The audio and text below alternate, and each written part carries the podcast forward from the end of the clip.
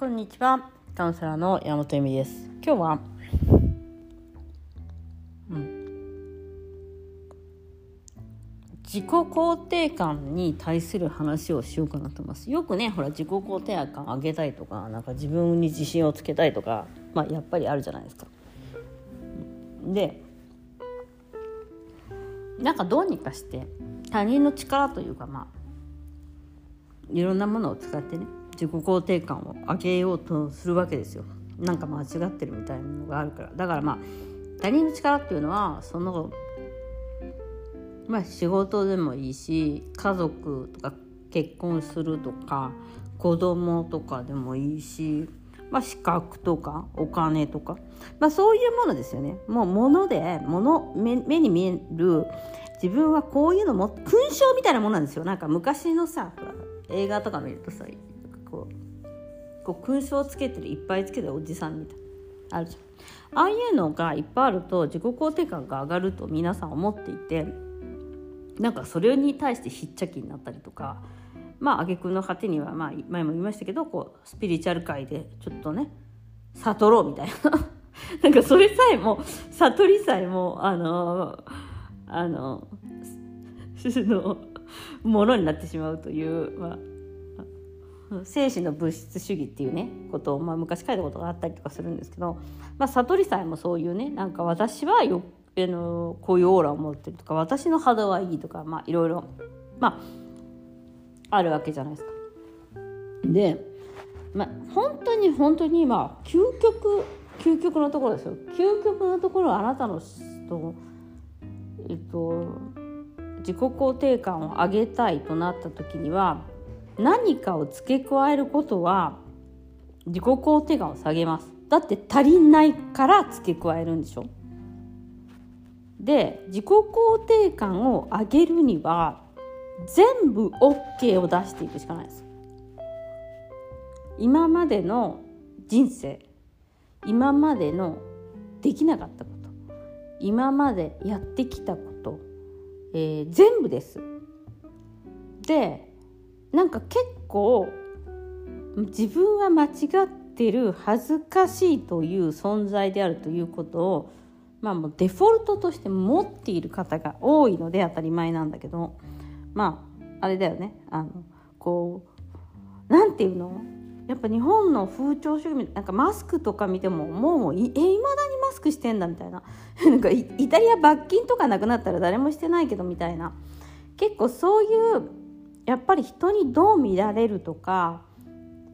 まあ、もちろんさ、まあ、今の日本に私も帰ったらさ多分おじさんとかにぶん殴られるの嫌だからさマスクすると思うんだよね。でもさ分かんないですよどっからなんか人にわわ言われる。面倒くさいと思うからしない。でもだからもうなんか面倒くさいな日本に帰るのと思うんです。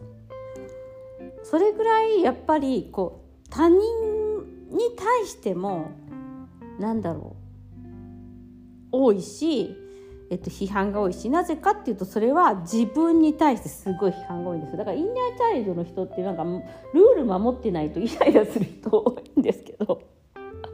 あの自分がねがっちりルール守ってるからこの人なんでルール守れないんだろうみたいになるんですよ。でえっ、となので一番大切なのは何かが間違っているから私の何かが足りないからそういう状況になってしまっているわけではないんです。コロナとかもまさにそうじゃないですか。なんかこうコロナになっちゃうと手洗ってなかったからとかさ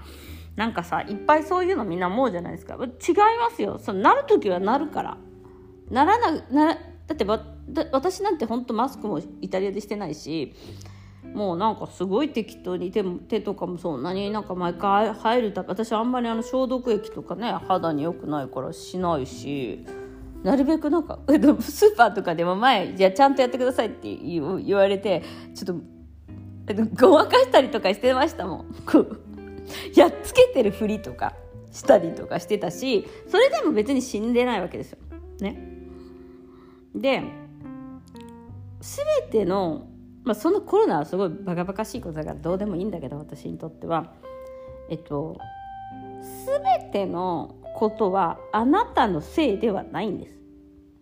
まあ、交通事故とかもあったかもしれないし、まあ、インナーチャイルドで親にぶん殴られたかもしれないし、えーとまあ、そのなんだっけえっ、ー、とうんセックスレスで、えー、レス悩んでますとか、まあ、結婚してないんですけどとかなんか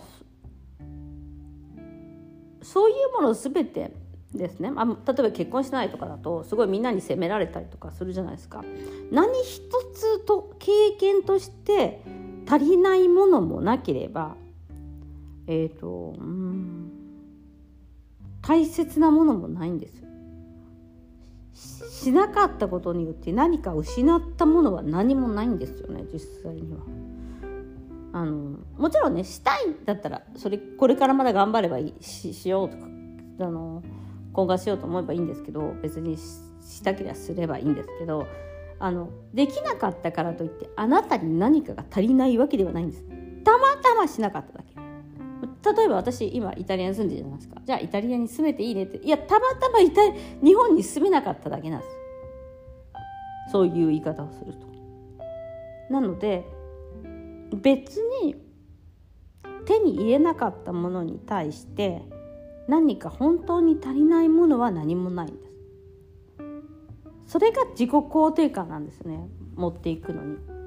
で何も間違ってないあなたは何も足りないものがないっていうとこから始めると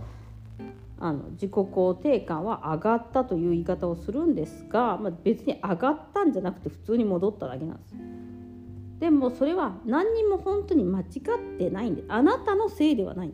なんかもうすぐ「すいませんごめんなさい私がいけませんああの人がちょっと向かって怒ってるから私なんかやっちゃったのかしら」みたいのが